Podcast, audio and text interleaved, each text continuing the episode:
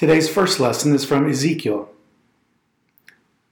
The hand of the Lord was upon me, and he brought me out in the spirit of the Lord and set me down in the middle of the valley. It was full of bones. And he led me around among them, and behold, there were very many on the surface of the valley, and behold, they were very dry. And he said to me, Son of man, can these bones live?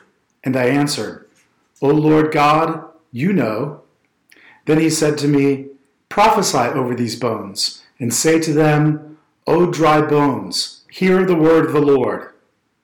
Thus says the Lord God to these bones Behold, I will cause breath to enter you, and you shall live. And I will lay sinews upon you, and I will cause flesh to come upon you, and cover you with skin, and put breath in you, and you shall live, and you shall know that I am the Lord.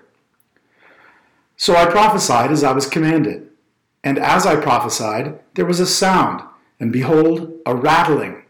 And the bones came together, bone to its bone. And I looked, and behold, there were sinews on them, and flesh had come upon them, and skin had covered them.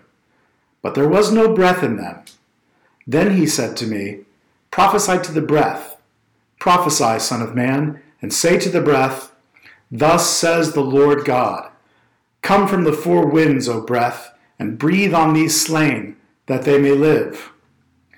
So I prophesied as he commanded me, and the breath came into them, and they lived and stood on their feet, an exceedingly great army. Then he said to me, Son of man, these bones are the whole house of Israel. Behold, they say, Our bones are dried up, and our hope is lost. We are indeed cut off. Therefore prophesy and say to them, Thus says the Lord God Behold, I will open your graves and raise you from your graves, O my people, and I will bring you into the land of Israel. And you shall know that I am the Lord when I open your graves and raise you from your graves, O my people. And I will put my spirit within you, and you shall live, and I will place you in your own land. Then you shall know that I am the Lord. I have spoken, and I will do it, declares the Lord. The word of the Lord. Today's second lesson is from Romans. What then? Are we to sin because we are not under law but under grace? By no means. Do you not know that if you present yourselves to anyone as obedient slaves, you are slaves of the one whom you obey, either of sin, which leads to death, or of obedience, which leads to righteousness. But thanks be to God that you who were once slaves of sin have become obedient from the heart to the standard of teaching to which you were committed, and having been set free from sin, have become slaves of righteousness. I am speaking in human terms because of your natural limitations. For just as you once presented your members as slaves to impurity and to lawlessness, leading to more lawlessness, so now present your members as slaves to righteousness, leading to sanctification. For when you were slaves of sin, you were free in regard to righteousness. But what fruit were you getting at that time from the things of which now you are ashamed? For the end of those things is death. But now that you have been set free from sin and have become slaves of God, the fruit you get leads to sanctification, and its end, eternal life. For the wages of sin is death, but the free gift of God is eternal life in Christ Jesus our Lord. The word of the Lord. The final lesson is a reading from the Gospel according to St. John, chapter 11, verses 18 to 44. Bethany was near Jerusalem, about two miles off, and many of the Jews had come to Martha and Mary to console them concerning their brother. So when Martha had heard that Jesus was coming, she went and met him. But Mary remained seated in the house. Martha said to Jesus, Lord, if you had been here, my brother would not have died. But even now I know that whatever you ask from God, God will give you. Jesus said to her, Your brother will rise again. Martha said to him, I know that he will rise again in the resurrection on the last day. Jesus said to her, I and the resurrection and the life. Whoever believes in me, though he die, yet shall he live. And everyone who lives and believes in me shall never die. Do you believe this? She said to him, Yes, Lord, I believe that you are the Christ, the Son of God, who is coming into the world. When she had said this, she went and called her sister Mary, saying in private, The teacher is here and is calling for you. And when she heard it, she rose quickly and went to him. Now Jesus had not yet come into the village, but was still in the place where Martha had met him. When the Jews who were with her in the house, consoling her, saw Mary rise quickly and go out, they followed her, supposing that she was going to the tomb to weep there. Now, when Mary came to where Jesus was and saw him, she fell at his feet, saying to him, Lord, if you had been here, my brother would not have died. When Jesus saw her weeping, and the Jews who had come with her also weeping, she was deeply moved in her spirit. He was deeply moved in his spirit and greatly troubled. And he said, Where have you laid him? They said to him, Lord, come and see. Jesus wept. So the Jews said, See how he loved him? But some of them said, Could not he who opened the eyes of the blind man also have kept this man from dying? Then Jesus, deeply moved again, came to the tomb. It was a cave, and a stone lay against it. Jesus said, Take away the stone.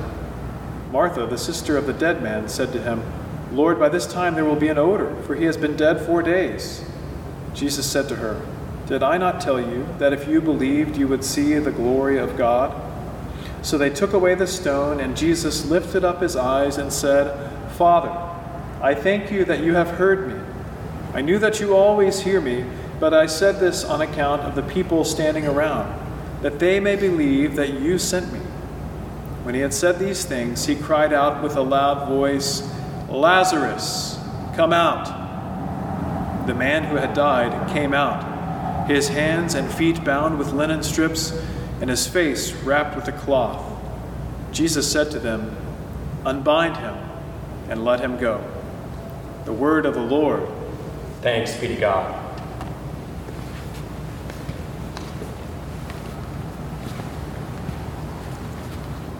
Well, happy Lord's Day to all of you. Um, Jay and I are here. We're in somewhat of our normal space, but you guys aren't here, and that is strange. Um, and I think it's important for us to acknowledge that this is not the way that things are supposed to be. Uh, we're trying to make the best, as Jay had said, of the circumstances, but this is not the way that things are supposed to be. We're supposed to be able to gather together.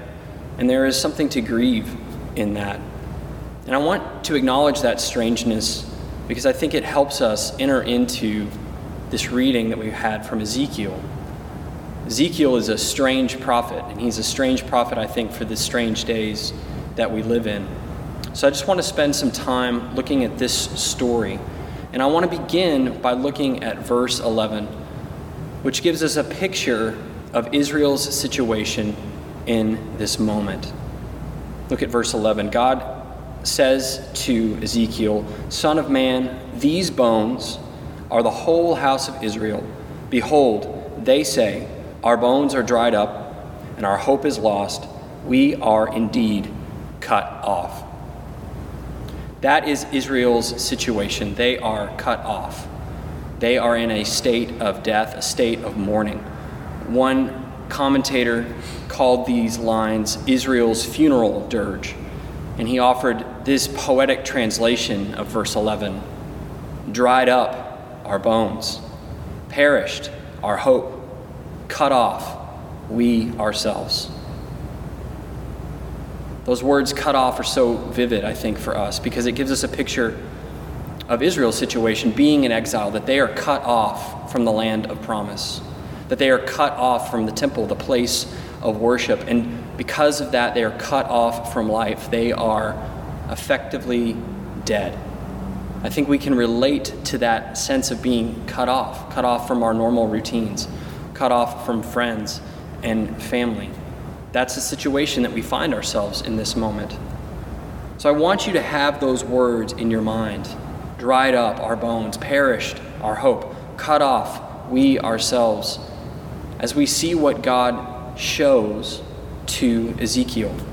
He takes him to this field, he takes him to this valley, and he asks him a question in verse 3.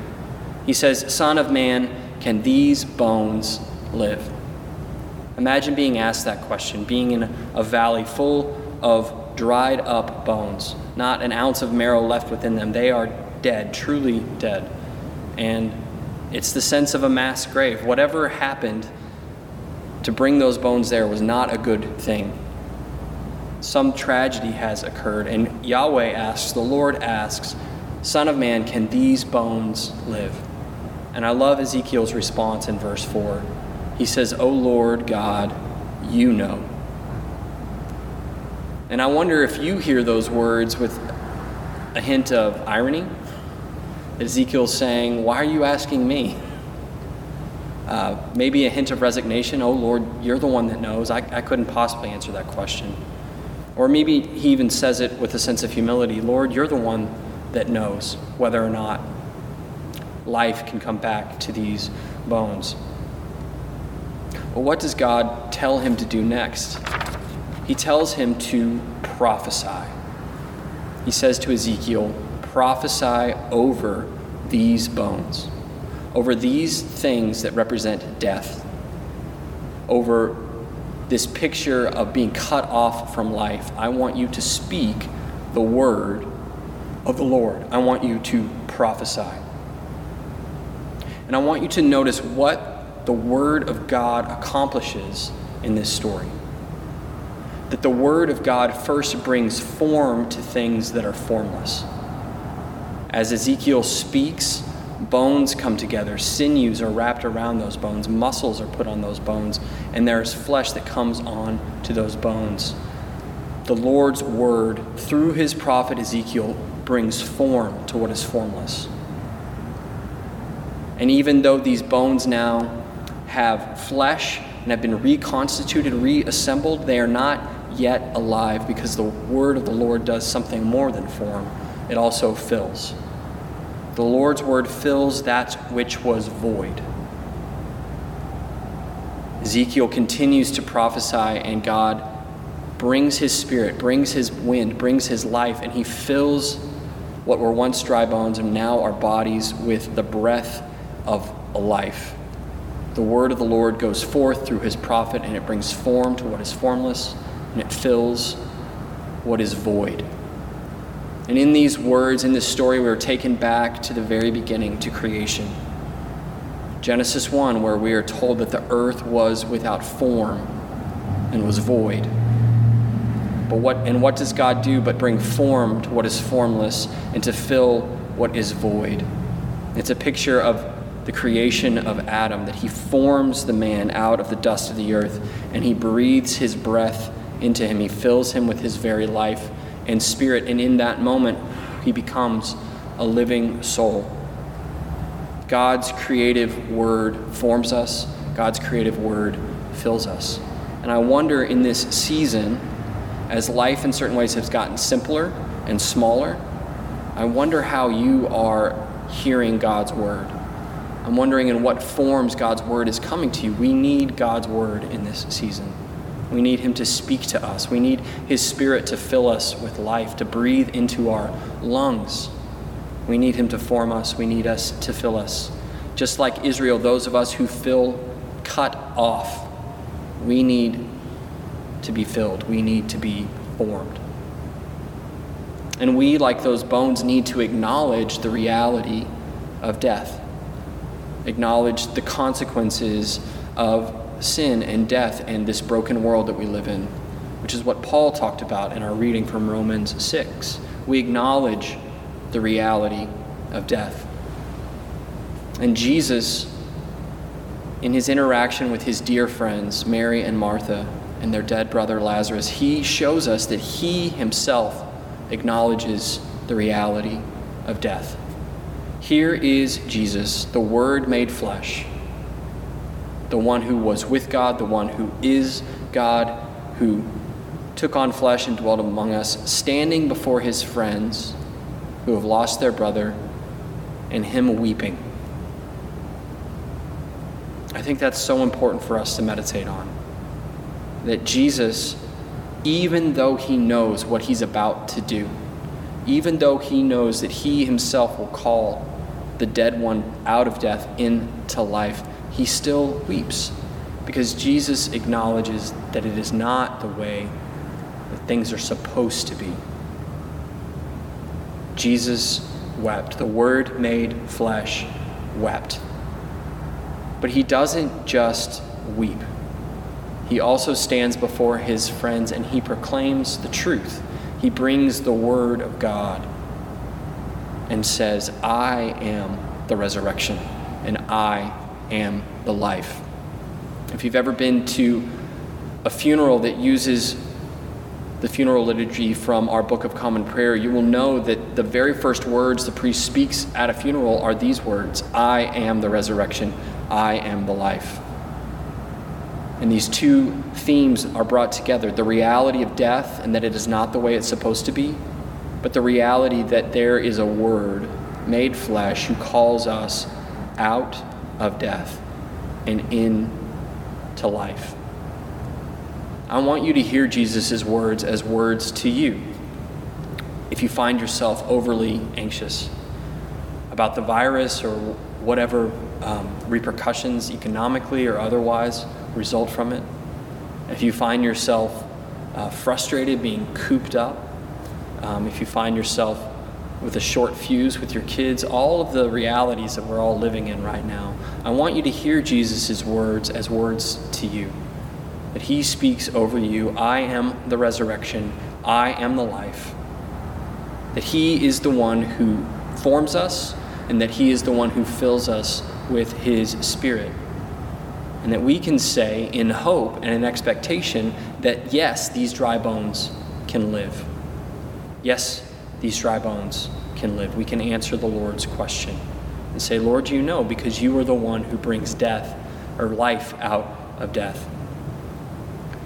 We will not be able to celebrate Holy Week in the ways that we normally would because of the restrictions that we're following right now. But Holy Week is coming nonetheless. Next Sunday will be Palm Sunday, and then we will be in Holy Week. And we remember that in Holy Week that Jesus is weeping. His solidarity with our humanity goes all the way, all the way to the cross and out the other side. That he speaks as resurrection, that he speaks as life, as one who will taste death for us. That is our great consolation in whatever moment we find ourselves in, is that there is one who tastes death for us, that pays death's wage so that we don't have to pay that. So I pray that in the midst of these circumstances, that in the quiet you can be reminded of that truth. That the Word of God forms us, that the Spirit of God fills us, and that the Word made flesh tasted death and paid the wages of death so that we do not have to. In the name of the Father, and the Son, and the Holy Spirit.